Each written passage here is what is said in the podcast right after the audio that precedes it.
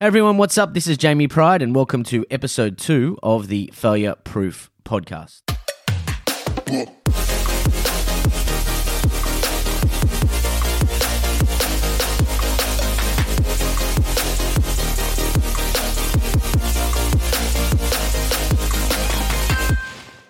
Hey everyone, my name is Jamie Pride, and thank you for joining us on the podcast where we explore performance, resilience, and the mindset needed to thrive in the modern workplace.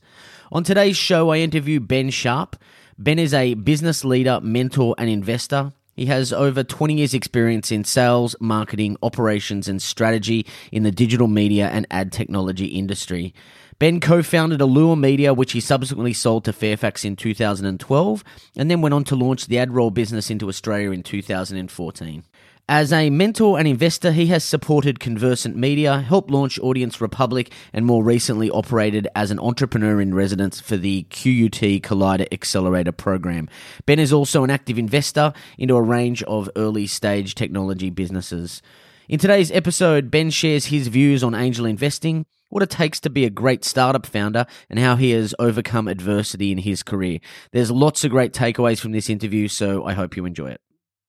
Thanks for joining us, Ben. Welcome to the podcast. No worries, Jamie. Thank you very much for having me. Oh, mate, it's an absolute pleasure. Um, so we've spoken um, previously about your your history, um, but it'd be great to kind of hear from you. Just tell us a bit about your journey, um, you know, where you've come from, and, and what you're doing now. Yeah, absolutely. Uh, so I guess my my background's a real mix of both startup founder and also exec roles. So um, got a really good uh, mixture of both. Like, you know, how to run a business, how to start a business, and how to build and manage teams. So um, you know, it's it's quite interesting. If I rewind probably about almost twenty years, um, I started off in the world of digital media at Yahoo in uh, about 2001.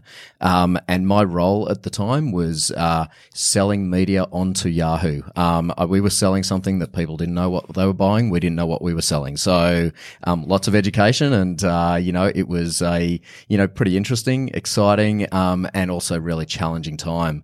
When I started Yahoo, it was when that first generation of Yahoos had, um, you know, been there since about 96, 97 seven.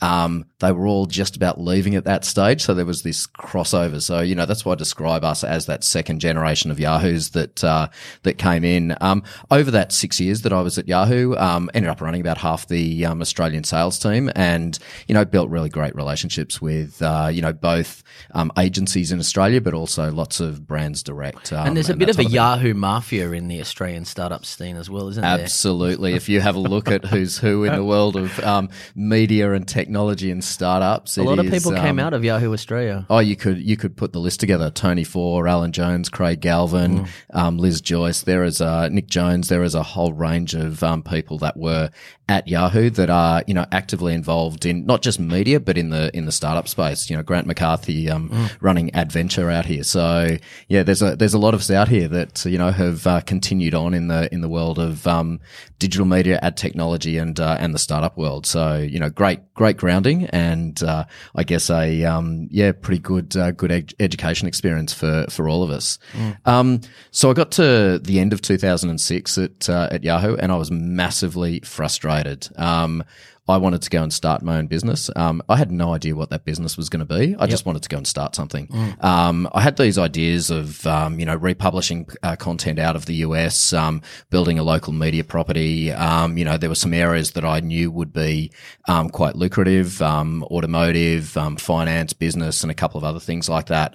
and just through networking around the space, you know, I'd left Yahoo, spent a couple of months just speaking to as many people as I possibly could about, you know, these ideas that I had and um, quite coincidentally got introduced to um, Craig Blair over at Netus at the time. He's now obviously over at uh, at Airtree. Mm. And um, was sitting in the in the meeting with him, and uh, you know, saying, "Listen, I've got this idea of a business I want to start. I'm not exactly sure how to get it off the ground. Um, but you know, is this something that you'd be interested in doing? And he, you know, got this kind of wry smile um, whilst we were talking, and I'm like, what's going on here? And he goes, you must be a fly on the wall in here or something like that because we're trying to start a business up very similar to what you're describing, and we've got no idea how to monetize it. Um, my background sales, and he said, hey, we've got this idea, you know, we've got uh, this relationship with Gawker Media. We're going to republish some stuff out into Australia. Um, we've got this other guy um, who we've engaged to help us with the editorial um, and content strategy. But I think you guys might work well together. Um, you've got complementary skills. So why don't you, um, you know, sit down together and see if there's something that you could work on. So, um, that was Chris Janz and myself, um, sat down in a room together for, you know, about a month and, um, built a business, which was Allure Media. Mm. Um, when we started, Allure Media was basically a sheet of paper with two paragraphs on it. You know, it was like, um, I guess you'd say a, you know, local publishing business, localized content, um, uh, local editorial strategy, and we'll, we'll do some innovative, interesting things around these two properties that we launched at the time. We ended up launching with Gizmodo, which is a consumer mm. tech site, um, uh, probably the largest consumer tech site or consumer tech blog, um, in the world at the time, and Defamer, which subsequently, uh, closed a, a, couple of months later, or a couple of years later. Um, so built and ran the Allure Media business. Um, you know, my role was, uh, commercial director and co-founder. So I built the sales team, built sales, you know, as the founder. I was out in market, you know, flogging, uh, media on, uh, on Allure Media for the first couple of years as you, as you absolutely have to do inside your own business. And, uh, you know, worked there up until the point of sale when the business was sold to Fairfax in, in 2012. Mm. Um, and did you go across? No, no, I didn't. I was really yep. vocal about not wanting to be absorbed into a, you know, big, into big a large publisher. corporate, yeah, large corporate publisher. You know, I felt like I'd done that at, um, at Yahoo and, uh, didn't really want to go back into a, um, you know, into a, into a large publisher mm. again. So I think I've had my corporate days. Um, yep. quite like the innovative, um, high growth, you know, opportunity businesses as opposed to those, um, you know, larger, more established, uh, established corporates. So, um, yeah, so got to, uh, the, I guess mid to, you know, midway through 2012 or thereabouts and, uh, you know, spent a bit of time at home, which was, uh, which was awesome. I've got two kids, um, yep. got to actually see them which mm, was um, yeah, which was a real change. And uh, you know, started doing a bit of um, investing at the time. I invested into Conversant Media um, in, at some point in 2013 or thereabouts. Um, we sold that business to APN Outdoor and at the end of 2016, um, and started mentoring and helping you know other people in the startup ecosystem at the at the time. Um, 2014, I launched the AdRoll business into Australia, so built that business from scratch. Obviously, a US business. I, I was the uh, you know local lead for that. And, uh, you know, in the time that I was at AdRoll, um, the other, you know, I've also then, you know, gone and invested into a whole range of other businesses, Audience Republic, First Rung, um, and, and a range of others over the past couple of years. And and I guess do you believe that sort of that corporate career has helped you so that you've got a good balance of sort of startups and and corporate? Um, I'm not sure if there's you know there's a, a particular pedigree that a, that a startup founder should have. But I but I've sort of spent some time in the corporate world as well. Um, it kind of taught me that I didn't necessarily f- want the corporate world, you know, and and sort of you know I learned a lot though um, there in, in, terms of big big company operations. Um, did you find that you're drawing upon your experience at Yahoo and at AdRoll when you're speaking to startups now? Absolutely, I think you you absolutely need either the experience yourself inside a corporate type of environment or you need access to people that have that experience as well so you can learn from them. You know what are the benefits that come from a corporate type of environment? Um, structure process systems um, you know operating how to scale you know things like that you know all come from a corporate environment. You know how to embed and build culture um, and those cultural programs. So you know these are things that you know everyone can learn a lot from the you know the corporate environments. Um, it doesn't mean to say that um, you can always do those things inside corporate, but you can take a lot of these learnings and apply them inside your inside your business. So, you know, I think my you know my personal experience is that hey, corporate's great, um, uh, and there's so many different flavors of what corporate is. There's you know established um, traditional corporate. There's you know your high growth or, or scale up corporates um, that operate very similar to a um, a startup environment. And you know, from a personal perspective, those are the things that I'm I'm attracted to. Mm, when you meet founders who or, or or I guess people who are considering founding a startup and they're coming from the corporate world, do you have advice for them? Like, do you think there's a one size fits all? Like, don't don't sort of do this, or do you have sort of, I guess, some biases around sort of people from particular corporate paths that do better in startup? Uh, it's I, I try not to give advice around what not to do, but mm. more advice to say, hey, these might be some of the challenges or, or differences. And, you know, I'll talk to particular examples of that. Um, not everyone that's worked in corporate can make the transi- transition to a startup environment. And mm. the reason for that is that when you're in a corporate, you've got lots of support around you. You've got yep. lots of people. Um, social network's pretty good. Uh, and uh, you can quite often have a large expense account. You mm. suddenly go into a startup and you've got to do everything yourself. Um, you have to set strategy. You have to, you know, do all the tactics yourself. You have to implement. You have to action everything. You have to do the photocopying. And buy the paper Um, clips. Yep. Yeah, you have to. You have to do absolutely everything, and not everyone is well suited to um, to make that transition. And I've seen firsthand, you know, people that have come from a you know large corporate media environment and come into you know business like Allure Media and just really struggle with that transition. So, you know, it's really important when you are, you know, either starting the business up yourself or if you're recruiting people into your, into your startup, um, that you really drill down with them on what, you know, what is it that they're coming into and uh, what that difference will actually be. Yeah, look, and I, I've had the same experience, and, and I don't think you can you can kind of have broad generalizations, but um, I've seen salespeople struggle specifically. Um, people come from large enterprise sale, come into startup, and struggle with. I guess the lack of support, you know, there's no engineering, there's not a lot of marketing material. Sometimes we don't even know what the price is at any one point in time. It may change. Um, and, and, and I've seen people succeed as well, but, you know, I see a lot of people come from large enterprise software sales into startup and, and really struggle. Um, and they struggle, even though they say in the interview, look, you know, I get it. I understand what it's going to be like. And, and it's a bit of a culture shock when they arrive. Yeah, and I think that's really important when you you know run salespeople through an interview Mm. process, especially if they're coming out of a large enterprise environment. You know, if they're coming from a Salesforce, they're coming from a Google. Mm. Um, you know, it is hey, what is it that motivates you? You know, how are you going to feel when it's you know eight o'clock at night? Um, you've got something to turn around by ten o'clock the next morning. You've got no one there to support you or, or build the deck for you. Mm. Um, how are you going to feel if you're actually doing your media plan? Um, you know, the presentation yourself and, and all of that type of stuff. You actually put them in a scenario and actually see how they um, they react to that as well. But the other thing, and this is you know when I was recruiting my team at um, at AdRoll in 2014. Um, you know, we were really clear about wanting to recruit a bunch of people from Google to to start with. Um, you know, it really helped you know set a bar for you know what the business was. Um, and I described the you know the candidates that we interviewed from Google. They fell into three buckets. Um, there were these you know a big chunk of the Google workforce is what I describe, and this is not a negative term, but institutionalized. You know, they absolutely love Google. They're going to be there for a long time. They work really well there. Um, you've got your low performers as well, kind of below that, and they're not the people you want to try and recruit. But then you've got these amazing performing people at Google. They share all of the attributes of these, you know, what you'd describe as institutionalized, but they're restricted by what they can do inside either a Google or a Salesforce or anyone else.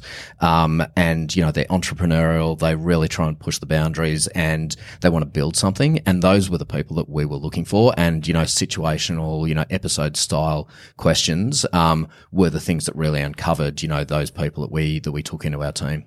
And you can get some great talent. Absolutely. There's yeah. some hidden gems. Oh, there, there is, and you know, if you if you think of you know whether it's Google or Facebook or Salesforce or any of the, these large businesses, they invest so much into training, culture, um, personal development, um, you know, how to operate um, really well. There is some amazing talent inside these um, these large businesses. A lot of these people are scared to to leave, and I totally understand that because you only get one ticket to leave a Salesforce or one ticket to leave Google. You know, once, um, and you want to make sure when you do it, it's it's for the right bet. Yeah, and look, having worked at Salesforce, I know, you know, I cashed my ticket in um, to go and run realestate.com.au, but you you only get to cash that ticket in once. And yeah, it, it's something you, you sort of weigh in the in the back of your mind. Am I am I doing the right thing? Um, you know, leaving, you know, potentially all star companies, um, you know, in the in the software space. Um, I guess now, what are you doing now? You're now working for, um, you know, yourself. You're doing a lot of, of advisory. Yep. Uh, so I, I've had a really interesting um, six months. So my role at AdRoll um, uh, finished at the end of last year. Um, traumatic at the time. Um, it kind of relates to maybe one of the other questions you you might ask me shortly. But um, uh, for six months, I've had a lot of fun. Um, I've got my businesses that I that I work with, and I've spent a fair bit of time with them, which has been fantastic. Um, I've spent the last three months working with Queensland University of Technology on uh, their accelerator program called Collider. Um, so mentoring a group of uh, ten startups through you know their early journey, um, and that's only just wrapped up at the end of last week. So, um, but you know I've been doing that and investing into a couple of different businesses. So I've been a free spirit for for six months, which has been awesome. And yeah, it can be a lot of fun, right? I mean, and so when you're when you're mentoring um, early stage startups, which you've been doing recently at Collider, What do you say to them in terms of sort of people who are just starting their journey? Um, you know, there's obviously there's a lot of conversation around you know lean startup and and looking at product market fit and you know business model and value proposition and all of the I guess the skills that are needed to be developed. But but in terms of if they said to you, you know, Ben, what's it going to be like? You know, what do I what do I need to do to prepare myself for this journey? Um, or can you possibly prepare yourself for the journey? But you know, for early stage founders, what, what do you say? It's a bit like having a baby. It doesn't matter how many times people tell you that it's going to be disruptive, like you wouldn't believe, to your overall life. Nothing prepares you. Um, the first question I ask people when they come to me and they say, "Hey, I'm starting a business," um, or I'm the re- you know really early stages of starting something. Um, uh, what advice or could you help me? The first thing I ask them is why. What are you doing Why, it? why are you your doing it? Yeah, absolutely. And I think that's really important because if you don't have a purpose for what you're doing, then um, you, you're chasing your tail from the from the start. So, you know, when you start working with, or you start, you know, start to see a startup, you know, emerge, and these founders, you know, get get behind their their business, you really want to see, you know, personally why are they doing it, um, but also, you know, what's the purpose for their business as well. Do you think a lot of founders have given that thought? Um, I think I think a lot of founders I meet have have identified a market opportunity, um, and I think they have a view of what it's going to be like. But I haven't met too many founders that have even considered what it's going to be like to be a startup founder and what they may go on in their journey. And maybe it's hard to imagine, but but I, I haven't I haven't met many who've given that consideration. if you've never done a startup before, um, if you've never really worked inside a startup, um, and your view of the startup world is going to a couple of pitch nights, um, maybe walking around the startup hub, um, you know, speaking to some mates that basically say, I just raised a couple hundred grand as my first round of funding, managed to do it relatively easily. Your, your perception is, um, startup world is relatively easy, a lot of fun. I get to wear a hoodie, um, and a branded t-shirt and, um, I don't have to wear a, you know, a collared shirt or anything like that. So, you know, the uh, initial perception is, Hey, this is really cool. It feels a bit like San Francisco walking around Sydney. Um, so I think, you know, that's the, that's the perception. I don't think you can tell people enough how difficult it is to start a business, um, how difficult it is to um, operate with absolutely no resources, um, uh, to you know kind of continue to bounce back from constant rejection when you're speaking to potential clients, to investors, to um, even suppliers that you you might want to work with. So um, it is it is very very hard work, um, and I don't think anything can prepare you for that other than having done it before. No, and you sort of see them. You meet these um, bright-eyed and bushy-tailed founders, and you see them six months later, and and they're sort of either broken or they've survived. You know, and and I think that.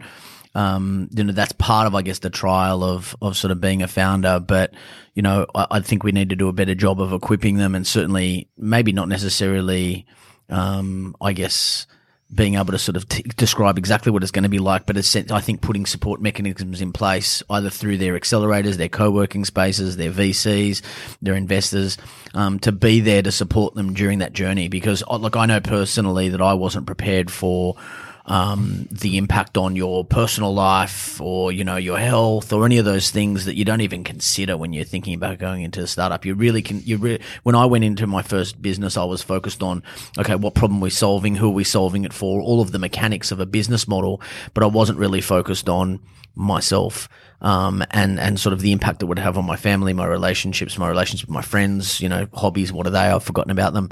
Um, all of those things, and and um, you know, uh, to a certain degree, I think the ecosystem reinforces that. Which is, if you're not working 27 hours a day on your startup, you're not committed. Um, but it does take a toll. Oh, absolutely. Uh, uh, I could probably give two examples here. One a personal experience, and also one from uh, one of my found or one of the founders of uh, of a business up at Collider and Brizzy. Um, so you know, this guy, you know, my, my role at Collider was to help people with vision and commercial strategy, but it ended up being almost life coaching um, a fair bit of the time. Um, one of the guys actually turned around about three or four weeks ago and just said, "I'm broken. You know, my wife doesn't know why I'm doing this. I've got a full time job. I'm trying to do my startup on the side. Um, I'd like to be doing my startup full time, but I can't do it. My wife's actually just asking me, why am I doing this? All that she sees is me having either a lot of fun or being just completely absent when I'm at home with, uh, with kids. What do I do? And I said, listen, the first thing you need to do is make sure that your home life comes first and foremost, mm-hmm. because if you don't have stability there and if you don't have, um, a happy home life, then that's going to translate to not being able to execute well either in your full time job um, or in the startup that you're trying to trying to build as well. So you know, really ensure that you um, that you balance both of those things out in the in the right way. Um, and then uh, you know, on a personal perspective, um, you know, I remember my time at uh, at Allure after about you know maybe four years of it. I actually turned around to our investors and I said, I need some support. You know, mm. I feel like I've, you know, built a great business here. Um, I'm putting a lot in, um, but I'm not getting any personal development here. And mm. I don't know how best to use my time, how to grow, um, how to actually balance things. Um, and you're right, the startup ecosystem finds it really difficult to, um, or has found it really difficult to provide that support because at the time, this is 2012 or 2011, 2012, there was nowhere to turn. So mm. there were there weren't even forums to go to. So um, I think we've got better over the past couple of years. But you know, if I rewind, you know, six or seven years, there was there was nowhere to turn. And and I think it's it's almost a little bit taboo to talk about to a certain degree. I think, you know, we look at it at the surface level and say, okay, as a, as a startup founder, one of the things I missed from the corporate world was that development. Like you, you develop in a different way, clearly, and, and you learn a lot of, you know, amazingly relevant skills. Um, but at the same time, you just don't have that focused career development, that focused personal development. Um, and, and, and you long, I think, to, to a certain degree for that sort of, community that you have in a corporate world that you don't necessarily have in a startup. I think startups are amazingly rewarding in different ways. Um, but, but certainly, I think we've got a lot better as a community in terms of, of, of, sort of recognizing that there are challenges associated with being a founder. Um, and, and I think, you know, one of the things I want to encourage, um, and when I speak to, you know, people in the ecosystem is this idea of thinking about being a founder over a longer period of time. Um, most founders think just this, just this this startup. Yep. Um, and if you think about being an entrepreneur over a 20 year history or 20 year career, um, you think about things completely differently and you think about sustainability in a very different way. And, and so I think we can all do these short sprints of, you know, I'm going to just, I'm going to just get this, this product out or I'm just going to get this funded or I'm going to get an exit and I'll take care of myself after that. Uh, but if you think about being an entrepreneur over sort of three, four, five, startups and, and over a 20 year career, um, you, you think a bit about more about, okay, well, how do I have the reserves and how do I kind of look at that sustainability over time? Yep. And how do you, um, almost, how do you grow as an entrepreneur over, over mm. time? There's so many ways to develop, right? There is building a network, joining forums that, you know, operate, uh, in and around Sydney and Melbourne now, getting involved in an accelerator. Um,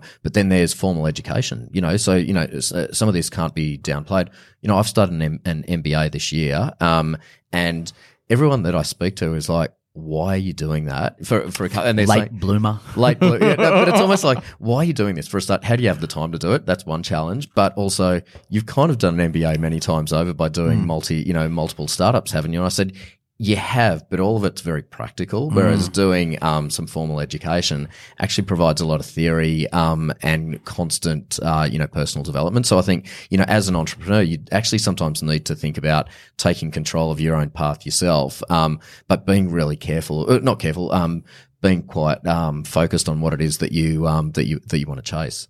Yeah, I mean it's it's strange. I mean I, I felt the same. I mean I had a lot of practical school before I did my MBA and really enjoyed it because it sort of gave me some language and and some theoretical constructs that allowed me to put some of my practical experience into context. It makes um, you realize you know more than you actually do. Yeah, so, and, but, but, you're right. I, like that's that's what I've got out of um, having started an MBA this year. It's actually like there's a bunch of stuff that I know from a practical perspective, but having um, some you know a platform or or, or having um, some theory and structure around how to communicate some of that is um, you know is really important. So you know personally, I get a lot out of it. Yeah, and so you're you're doing a lot of mentoring right now. The elephant in the room is that a lot of those founders may not necessarily be successful in their first startup, which is not necessarily a bad thing. I mean, you know, I think that there's a sort of a misconception that founders need to, you know, develop Facebook or you know Instagram on their very first try, um, and I don't think any um, any person in any other endeavor would expect to be that successful first time out. And that sort of distorts, I think, new founders' views of success or failure. Um, for me, I'm really passionate about destigmatizing failure. I think failure is an inevitable part of innovation and, and progressing. How do you view failure and, and have you had a major failure and how do you sort of contextualize failure in your own experience? Yeah, absolutely. I think, um, I, we have to embrace failure. I think one of the criticisms that um, any of us could have had about the Australian ecosystem was that failure is something to look down on. Mm. You know, if you've had a failure in the past, it's like, well, you're obviously not very good. You Mm. know, you weren't very good at your startup. You weren't very good at running a business. So how can we trust that you'll do that? Uh, you know, you, you won't do that next time around. So, um, and, and I think that's a very Australian way of, of thinking. If you go over to the US, if you go and embed yourself in San Francisco, Very different. you have to have failed at something, um, but show what you've learnt from it to be able to get an opportunity next time around. Like, you know, quite often, you know, out here, it's like you do your first startup, does pretty well, gives you a seat at the table for the next one. Yep. Um, but you've got to have done a startup that's shown some degree of success. Um, whereas in the US, it's, um, do a startup, show that you failed, um, and then everything that you've learned, um, let's actually apply all the positives to, to the next one. And there's a lot of value there. It is. I mean, in my experience, there's definitely a stigma associated with failure in Australia, and and I've I've I've copped a lot of flack actually because I talk a lot about failure, and a lot of people have sort of criticised and said, well, you're creating um, a celebration of failure, and you're creating a cult of failure, and that kind of stuff, and and that's not the case. I mean, my view is that um, nobody wants to fail, right? I mean, like, nobody goes, well, let's just you know knock ourselves out of the park and and you know get a nice career of successful failures. Um, but I think it's more about it's an inevitability that if you're doing innovative work and you're taking risks, that you're going to have some failures. I think the really insightful thing that you just said is that you know how do we learn from them? You know can you be self-aware enough as an entrepreneur or a founder to say you know what? I screwed up here. Um, i made I made some you know some bad calls or i wasn't experienced enough or i wasn't ready but i am now. Um, but yeah we, i don't think we've got over that hurdle in australia yet that, that we've completely destigmatized failure. Yeah, that's right. I think, you know, whe- whenever you have a conversation about failure, if you're the one that experienced the failure, you feel as though you're on the back step straight away. You've got to explain, you know, what caused it, um, why, you know, what, you know, why you're different now as opposed to, you know, six years ago, whenever it happens to be. But, and everyone has grown a lot and, you know, acquired different experiences along the way. So, um, you know, for me, failure is one thing that, um, I think you should absolutely look at, whether that's someone that's uh, interviewing for a job or whether they are, um, pitching for investment. It's like, hey, what's led you to this point? Um, what's been your biggest challenge? What have you failed at, and what did you learn from that um, along the way? That is that is absolutely so important. And I didn't even know how to talk about my failures for a while. Like it was like, do you, do you not mention the war? Like you know, it's sort of like, do you not? Do you bring it up? Do you steer into it? Do you, you know? And and I, and I probably used a, a couple of different strategies. At first, I was like, I'm just not going to say anything at all. Maybe some people will forget about it and I'll go away. I'm like, oh no, the internet. Um, um, so uh, guess what? Um, uh, then I then I sort of said, you know what? I'm I'm going to talk about my failure and and own my mistakes. Um, but then there comes a point in time where you can kind of talk about it too much. And actually, one of my mentors said there's a difference between cleaning cleaning wounds and scratching off scabs, right? So eventually, you sort of get sick about talking about the same thing, and you're sort of scratching the scab off rather than sort of cleaning the wound. And I think it's a nice analogy.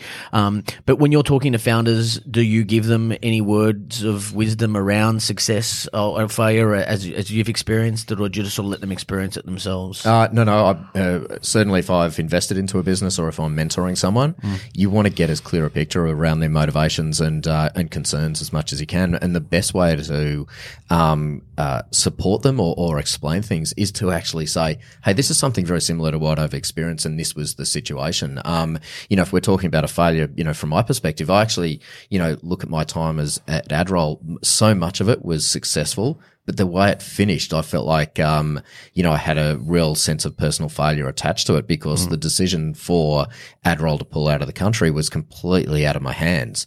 Um, but I could probably in hindsight, uh, identify a bunch of things that were happening in the lead up to that, which I just did, I just didn't pick up on at the time. So, uh, when I, sp- when I speak to founders, I'm like, Hey, don't be, don't be ashamed to talk about, you know, your failures, your challenges, um, things that you've done wrong. Let's actually get them out in the open, um, and game plan, role play better ways of having those conversations, but also figure out what we can learn from it so that you can apply that, um, you know, those learnings and those techniques to, you know, this situation when it comes up again. and the AdRoll situation, how did that affect you? Uh, so, um, at the time, like it was traumatic as anything, you know, you, you build a business, it's your thing, you're the face of a brand. Um, everyone in the press knows you as the, the AdRoll guy. And then all of a sudden you're no longer. Um, so it's like, what the fuck happened? Yeah. You know, um, so initially a lot of explaining, and you kind of get sick of explaining do the get sick same thing over and over again because every time you go to an industry event, a function, a dinner, you know, whatever it Like happens to Ben, be. AdRoll, what happened? Yeah, so tell me what happened. And you God, that your- was, you that was a real that was a real shock. So you kind of get your elevator pitch, right? So um, it took a while to get that elevator pitch, and at first, um, uh, yeah, kind of traumatic when it happened. Um, uh, traumatic dealing with it for the first couple of months. Um, I guess you know if I fast forward now, I'm kind of six or seven months out from it, so um, I, I'm a lot more, uh, I guess um, stable about the the decision or, or comfortable with you know w- what happened over six months ago. Um, you know, there's still a bit of resentment there, um, which I think is you know sometimes difficult to um, to to retire. But um, you know, I, have managed actually to look back at my time at AdRoll and go, hey, it was an awesome business, great group of people. Um, obviously, it didn't end the way that we were all hoping for, but um, you know, it's definitely opened up other opportunities. And you know, at the end of the day, I've had a you know six month holiday, you know, I'd call it, where I've had a lot of fun and spent a lot of time with my family. So so that's been that's been awesome. And were you, were you, I mean, it, though I think things can come as a shock, um, but I sort of look at this idea of sort of capacity as a sort of being a fuel tank. Um, I know that when I experienced my failure, I had zero capacity, so my tank was empty. And as a result of that, when, when I, when I experienced it, um, it had a bigger impact on me because I wasn't physically well and I wasn't like I was drinking too much and I wasn't, um, you know, in a good headspace. When it happened to you, what was your capacity? Were you in a like because because I think you experience failure.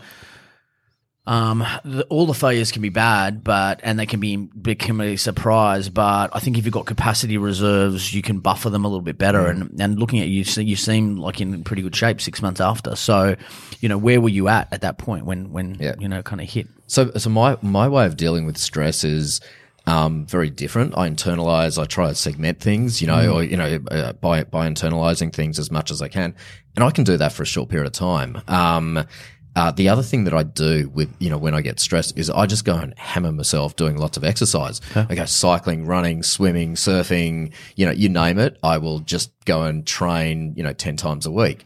And initially I start going, this is awesome. I feel great. Um, but you can only do that for about three weeks. And then you start to, um, th- then you start to almost get sick because you're, um, you're overdoing it at work. Um, you're dealing with, with stress and the way in which you're trying to deal with stress is by, um, doing loads and loads of exercise, which actually just drops your immu- uh, immune system over, over, over time. You know, if you think about why do you train, you do it to feel healthy, to, you know, get, you know, an endorphin rush and that type of thing. And that actually runs out. So you end up training harder and harder and harder to get the same endorphin rush, um, which just puts you into, into a hole. Um, when you're in the middle of it, it's so difficult to deal with. But when you're a couple of months out from it, you suddenly go, God, running twice a day and going surfing, um, yeah, probably wasn't a good idea. But at the time, it's like that's the way I'm dealing with it, type of thing. So, um, I guess you know, I felt like my reserves were good at the time, um, but it's only in hindsight where you look at it and you go, actually, you know what? I probably need to put a cap on some of the exercise. Yeah, like it's, it's probably overcompensating. I don't have a problem with exercise. You can tell my, my body is, is a temple.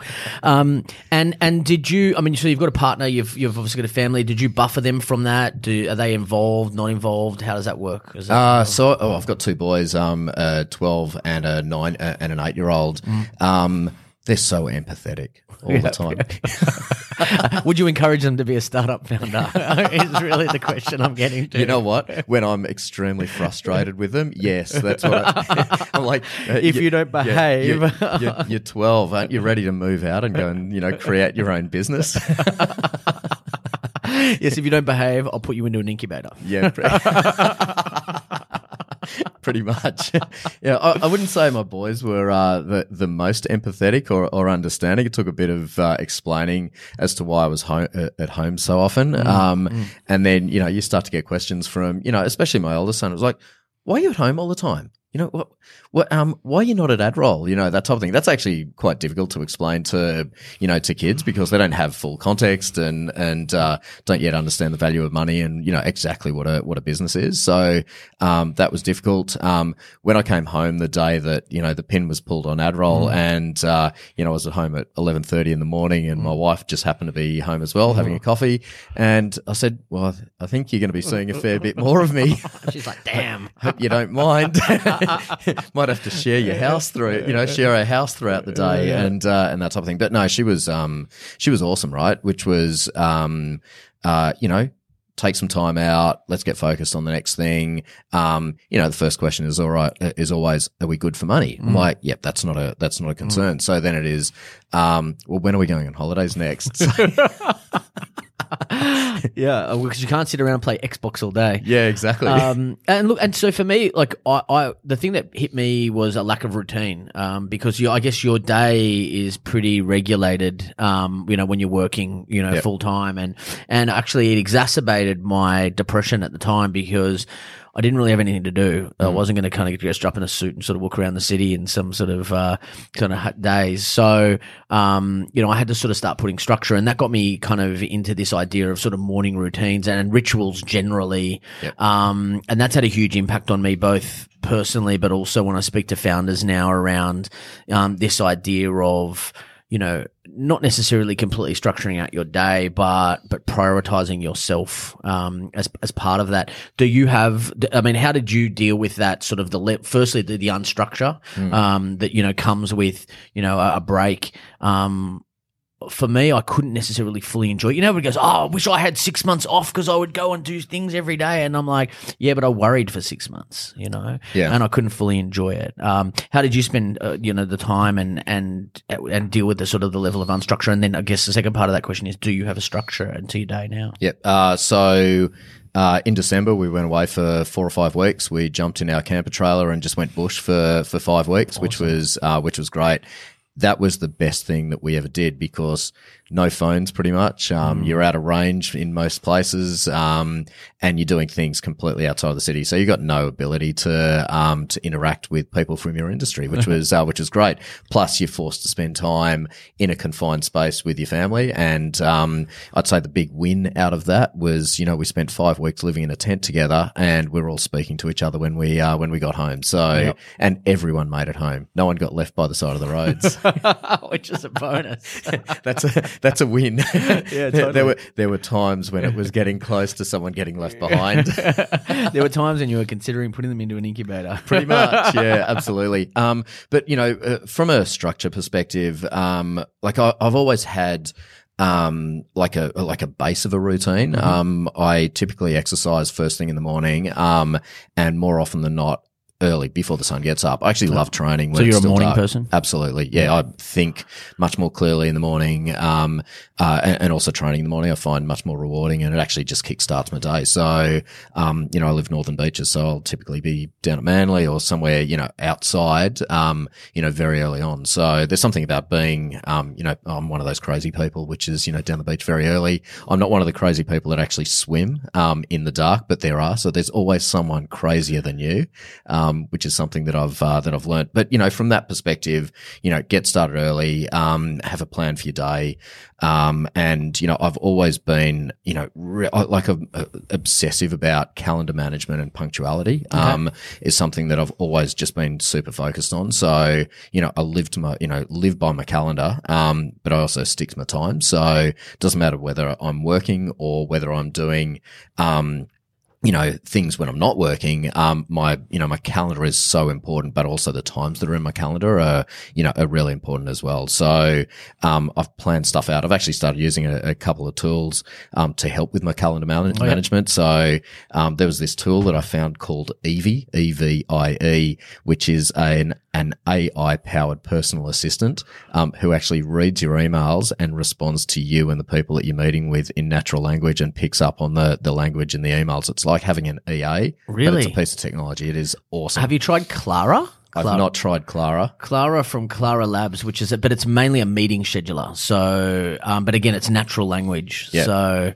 um, I trialed um, that AI assistant for a while, and I had people who couldn't tell whether or not um, it was human or not. I, I had the same thing with Evie. It was uh, people saying, Sharpie, why do you have an EA? Like, Hmm. do you have your own EA for like your own personal stuff? I was like, no, it's actually an AI powered assistant. Even though it like said in the tagline every time she'd send an email um, that it was an AI, an AI powered personal assistant, people just picked up on the fact or just thought that it was a um a person. So and, and it's for sh- meeting scheduling, or is It- it, or it does actually read emails and and di- dissects them and works out that people want to meet with you at particular times. That Yeah, it it's a productivity tool. So it does meeting uh, scheduling, but it'll, it'll it's uh, broad based productivity. So um, yeah, for anyone wanting to invest in it, um, get in a queue behind me because I've already told them I want to get in as soon as possible. Yeah, Yeah. absolutely. Based out of the Ba- US. No, based out of Singapore. really. Yeah, yeah.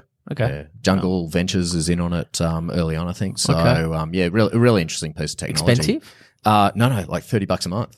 Okay. So, onto it. yeah, E ha- have a look. I E. E V I E V I E. Yeah, there we go. I'm onto it now. Yeah. I love it. I love a good productivity hack. So, so you, so you're a big scheduler. Yep, absolutely. So, um, having a plan, you know, I, I guess myself and my wife will, you know, sit down on a Sunday night and it's like, all right, what have we got on this week? When are you going to be home? When are you going to be, uh, you know, there to do rugby, kids off to school, you know, all of that type of stuff. So, um, you know, having a plan for the week is, um, is, is really important. So, uh, actually it doesn't matter whether I'm working or not working. Um, uh, you know, I've always got to have a structure around, um, around my day. I actually hate sitting around and do, you know, doing nothing. So, um, always need to have a, you know, a plan and, uh, you know, some kind of, um, you know, process for what I'm doing. Yeah. And do, are you a big traveler? Do you do you have to do a lot of travel? You've been up in Queensland, I guess, on the most recent gig. Yeah, so over the past six months, I've spent a lot of time in both Brisbane and Melbourne. Um, uh, Brisbane mainly for um, Collider, which is the Queensland University of Technology Accelerator that I've been involved with. Um,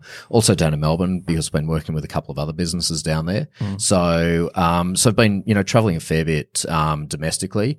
Um, up until the end of last year, I was over in San Francisco four to five times a year. So I always seem to have been travel. You know, for all of my roles, I've always travelled somewhere. And do you have like a travel ritual? You got travel hacks? Because I am like uh, OCD when it comes to, um, you know, travel. Like, absolutely? I've got to carry on. I've got to take the melatonin. I've got the work. So Oh, yeah. What, what are your what are your what are your travel hacks? So, um, when traveling to the US, um, my hack is on the morning that you leave, you get up crazy early. Actually, just get yourself onto, um, you know, time zone over there. So if you get up at three in the morning, then you're basically, you know, almost, uh, you know, their their morning.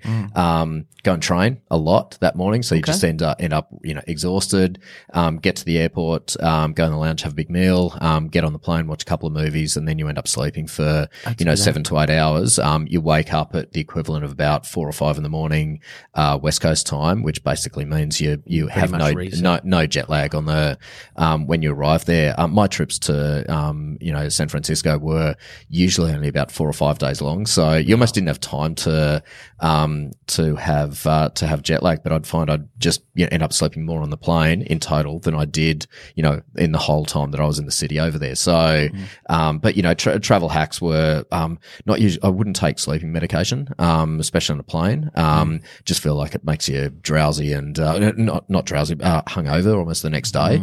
Um, but uh, you know, I don't drink a lot, so I just you know don't drink on a plane either. So um, you know, lots of lots of fluids, pretty much. So um, that that's my travel hack for you know for the US. But my travel hack domestically, domestically, it's it's relatively easy. You get on the early flight, you just sort of have to give yourself time to get to and then into the airport at Right. you know six six thirty in the morning, which is a nightmare in Sydney.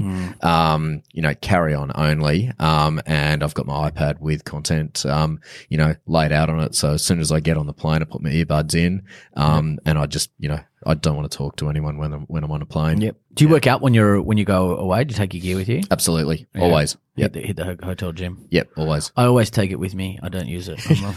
You've got a gym membership. It's like I'm, totally, I'm, yeah. I'm, I'm keeping a- myself fit by having a gym membership in my pocket. My my shoes have travelled the world amazingly. They've done a lot of kilometres. They've got, they've got their own freaking fly car, but they've not done a lot of road kilometres. They They've they've done more air kilometres than they have road.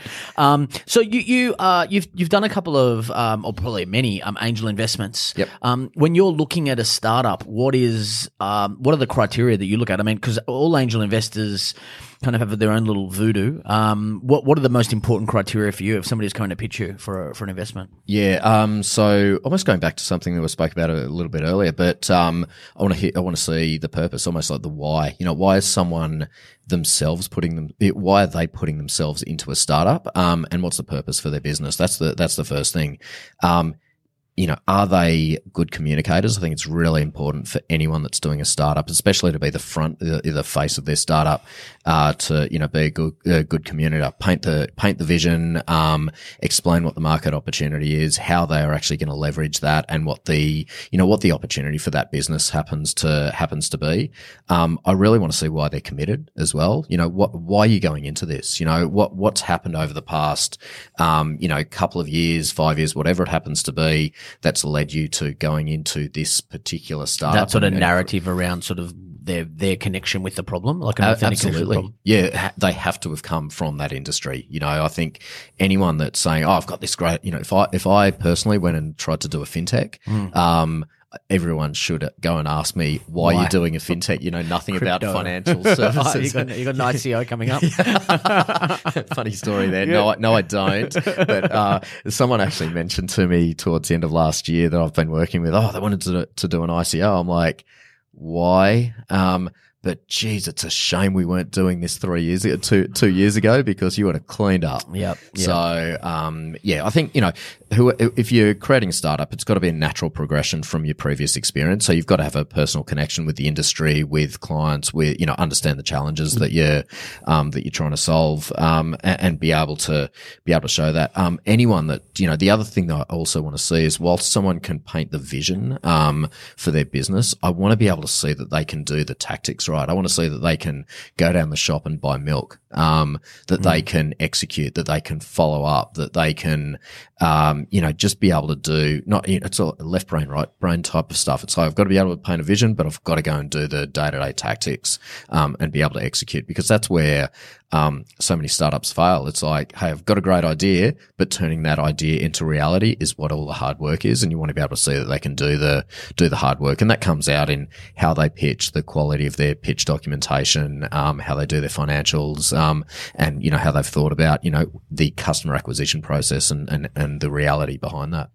Um, do you, because it's controversial, I guess, because a lot of people um, have very fixed opinions. Do you care about co founding teams versus solo founders? Don't care, have a preference? Because, I mean, because because the, the, I guess the unspoken kind of, you know, because the rule is that, uh, that most investors prefer co-founding teams. You know, the hacker, the hipster, and the hustler, as they like to say. Um, I, I've experienced really kind of no consistency across that. I've seen co-founding teams that have been, you know, absolute, you know, divorce central and you know into marriage counselling, and I've seen co-founding teams that have been amazing. Do you have a preference? Uh, I, I don't have a personal preference, to be honest. Um, I, I think whoever's starting a business, if it's the tech guy, they need to be able to engage and understand a commercial, you know, commercial co-founder or commercial partner in the business in some capacity, or they've got to have an appreciation for where their, you know, where their skill gap lies. And it goes vice, vice versa. If you're a non-technical founder, you need to be able to understand what technology you're going to be able to develop, um, how it's, you know, how you're going to do it, what skills you're actually going to need, how you're going to interview and be able to ensure that that's aligned, you know, the technology is aligned with your, your product and your, and your vision as well. Um, uh, listen, I think if I have a look at some of my recent example, you know, I've got a business like Audience Republic, which, you know, started off with Jared, just Good business, yeah. great, great business. Um, now it was Jared to start with. You know, he's non-technical, but he very quickly brought in a technical co-founder, um, in Jason. So the two of them work very well together. Um, so, you know, whilst and at the, you know, at the birth of that business, it was a non-technical solo co-founder. Jared realized what his uh, blind spots were. So, um, you know, that's, you know, that's really important. But then if I have a look at another business that I've just gone in on, a business called Brandolo, um, which I picked up on out of uh, the accelerator program, it has a co-founding team. You know, Brian, who is a commercial guy, um, and Marco, who is a full stack developer with a master's in you know AI. So it's like the, these two and these two guys work really, really well together. Now, I think you know if you look at a co-founding team, you almost need to look at it um, from the outside as an investor. Um, you know, what's this marriage like? Um, Um, you know, how well do they work together? Um, can they learn and work with each other in the right way? Um, do they really complement each other's skills? Um, and I think those are the things that you really need to to look at. And you know, from a also personal experience, when I started at Allure Media, um, Chris and myself had complementary skill sets. Chris was product, you know, editorial. Um, he was a journalist as a background, and he built the websites. You know, he actually coded the websites up himself. I wouldn't have known what to do. Um, and equally, he had, he had no idea how to go about selling media onto onto these sites and building a marketing plan. So, you know, we we um, complemented each other really well, but we established the foundations from the start where we said, you know, these are our areas of responsibility, but these are how we're going to work together to ensure that we collaborate um, to build a successful business.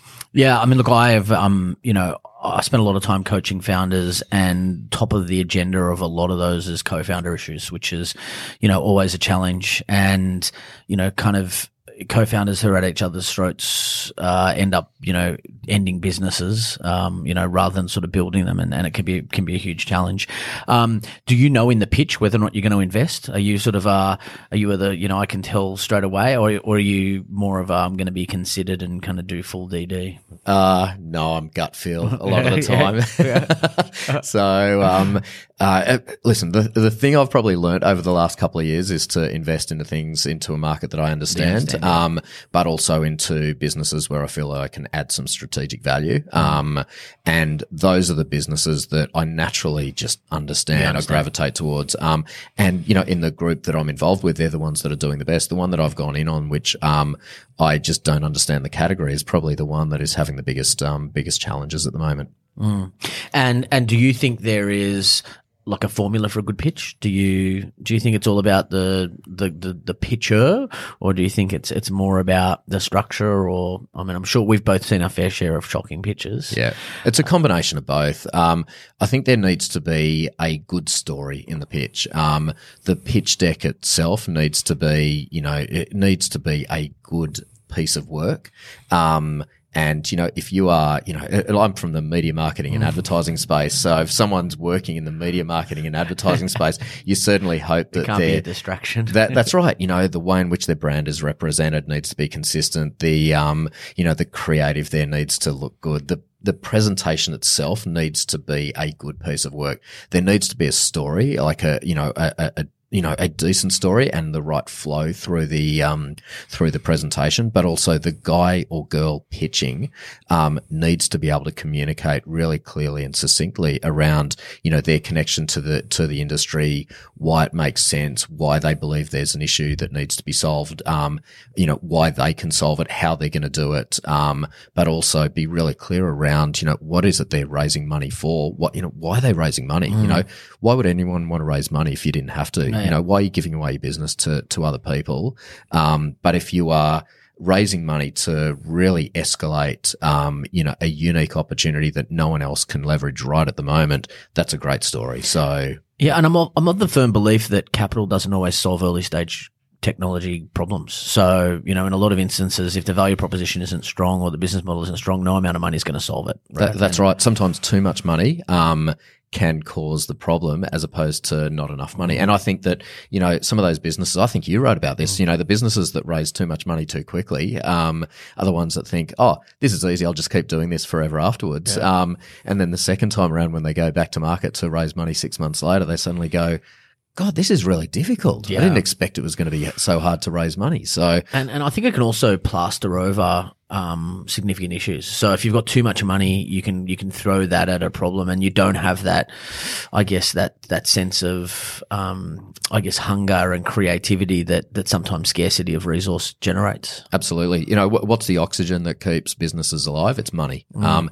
now the money comes from two forms. It comes from investment or revenue. Um, what's the best of those two for, you know, for All revenue all day it long. should be rev- if you can get yourself to, you know, cash flow positive as quickly as possible, um, there should be no need to raise money unless it's for a strategic growth initiative or, you know, something that's really, really important to the business, but is actually going to, you know, if you invest in a product and technology, it's going to have a cumulative impact on your ability to sell. So that's a, you know, that's a great reason to, to raise money. I think every time I've seen a pitch from someone that said, Oh, we're raising money and 80% of it's going to sales and marketing, I've walked out the door because I've built sales and marketing teams. Mm. I know how difficult it is to recruit those people and to get it right. I'm not going to throw my money at something which I'm at arm's length from. Yeah, it's it's, tough. So, uh, a couple of quick fire questions to finish off. Um, let's start with uh, book book you're currently reading or favorite book. Uh, this could be a very long answer, actually. That's So, okay. Oh, good. Well, let's make it a slow fire question. yeah, absolutely. Um, uh, I probably read about a book a week, so um, there's a there's a whole list there. Um, Are you I'm- a digital guy or a paper guy? I hate reading on paper now. Yeah, Um, you're, yeah. you're Kindle or I, have actually read my iPad. So um, yeah, a Kindle app on my on my iPad. It's just Mm. easy and it means that when I uh, you know at night, um, it's there. I don't have to have Keep a light, light on. on, yeah. yeah. and quite often I wake up with the iPad halfway, you know, on my face still. So. or the one where you when you drop it on your nose and almost break it. Yeah, or you, or you hear it, the thud as it hits the floor type of thing. yeah. Um, so currently reading a book called Endure, Mind, Body, and Curiously, and the Curiously Elastic Limits of Human Performance.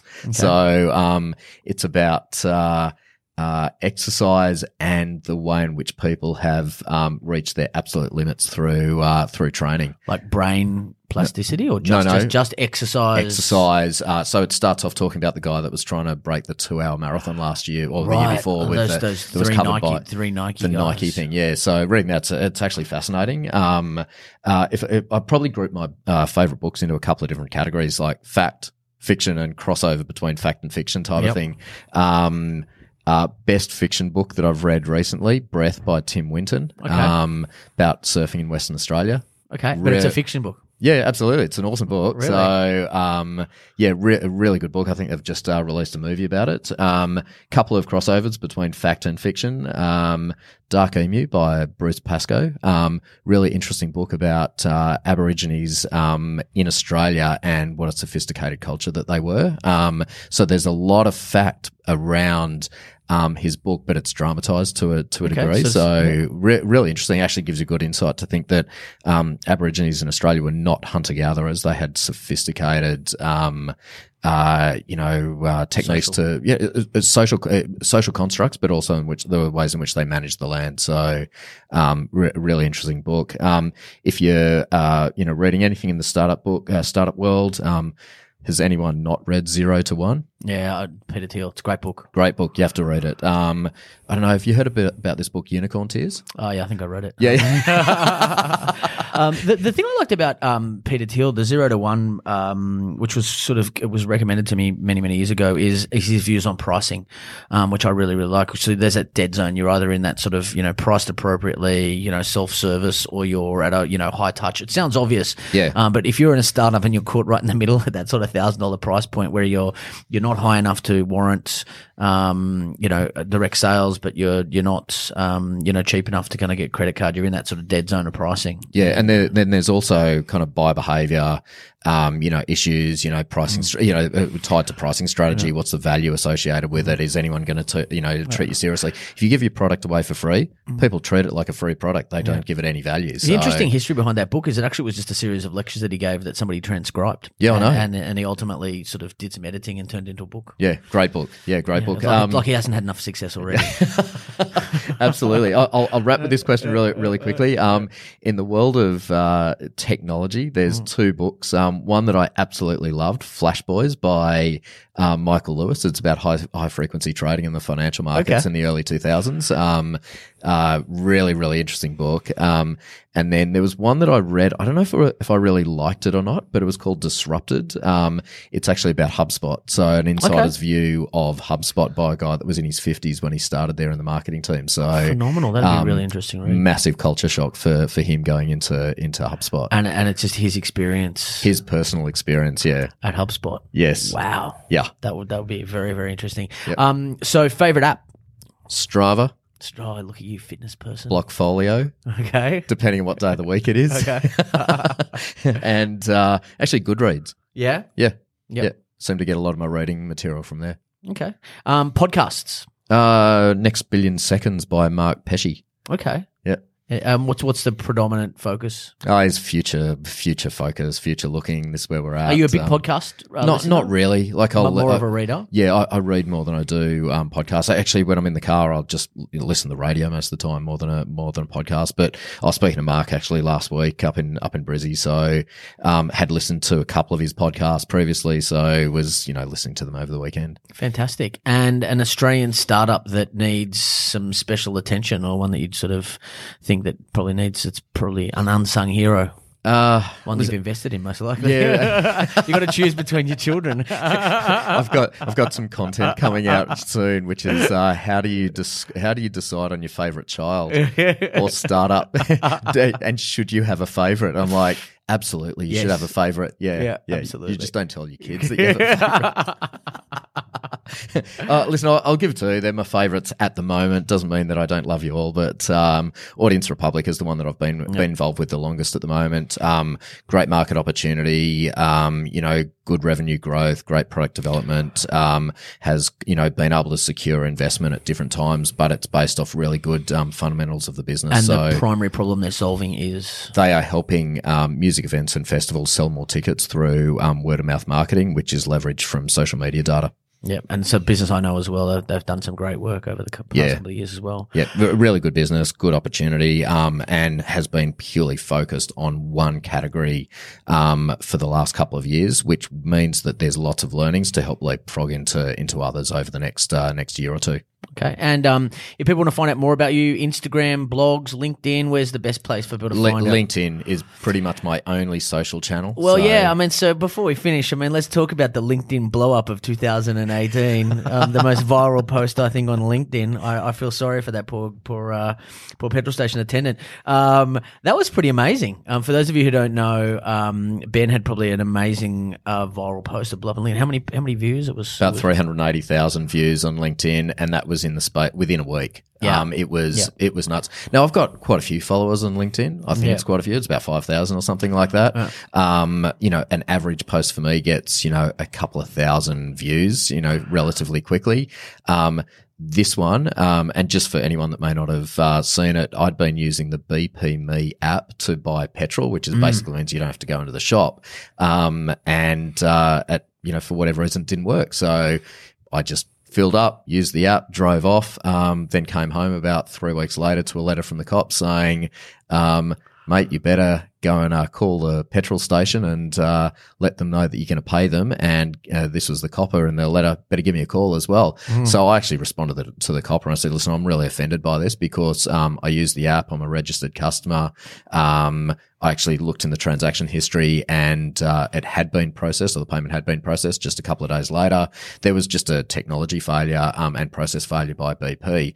So I wrote a um, an article on LinkedIn at a dead time on a Friday afternoon, thinking that oh, this won't get much of a run, um, and it blew up within a couple of hours. Um, and my my um, content was not actually I wasn't a social media activist about it. It was to basically say, hey, this is actually a really poor use of customer data. Um, uh, when you have, um, you know, customer experience is so important for every business to think about. Um, there's got to be better ways for, you know, BP to um, think about their technology strategy and, and the impact on, on marketing. So, And especially like the fail safe, right? So the reality is they've got your data, they've got your credit card data. They know it was a technology transaction that fell over, and their immediate response was to call the cops rather Yeah. than just put the transaction through again. Was actually what they ultimately did. Um, how was there? I mean, the the the um, I remember just following it over the course of a couple of days. It was just I just kept kept, kept coming in my feed as people continued to comment on it. Um, how was their response post that? Did they handle it well? they handled it really well. Yeah. Um, I did publish a couple of follow ups um, Yep. afterwards to um, kind of one was to say, oh, you know, this was the way it was dealt with, but then I also wrote something around, you know, what actually drives a, um, you know, a viral post like that. I don't think anyone's really nailed that, but um, uh, BP's response was was really good. Um, you know, within 24 hours, this was on a Saturday, someone had contacted me via LinkedIn saying, "Hey, I work at BP Marketing. We'd love to um, speak to you. Can I get your contact details? Um, we'll get in contact with you on Monday." Ended up uh, speaking to someone later that week, and um, conversation was really good. It was, uh, hey, this is what happened. We're going to explain the situation. This is why it's happened. This is what we're going to do to ensure that this does not happen again to any of our customers. Really appreciate, uh, you know, any um, you know, anything that you could tell us as to how we can improve and all of that type of thing. So their, their response was really good. And I got to speak to someone very senior inside the BP marketing team in, um, in Australia. Um, and then at the end of it, uh, it was quite funny. She goes, Oh, is there anything else that we can do to keep you satisfied? And I was like, This is kind of awkward. Is this where I ask for, supply of Yeah. fuel. is this where I asked for compensation?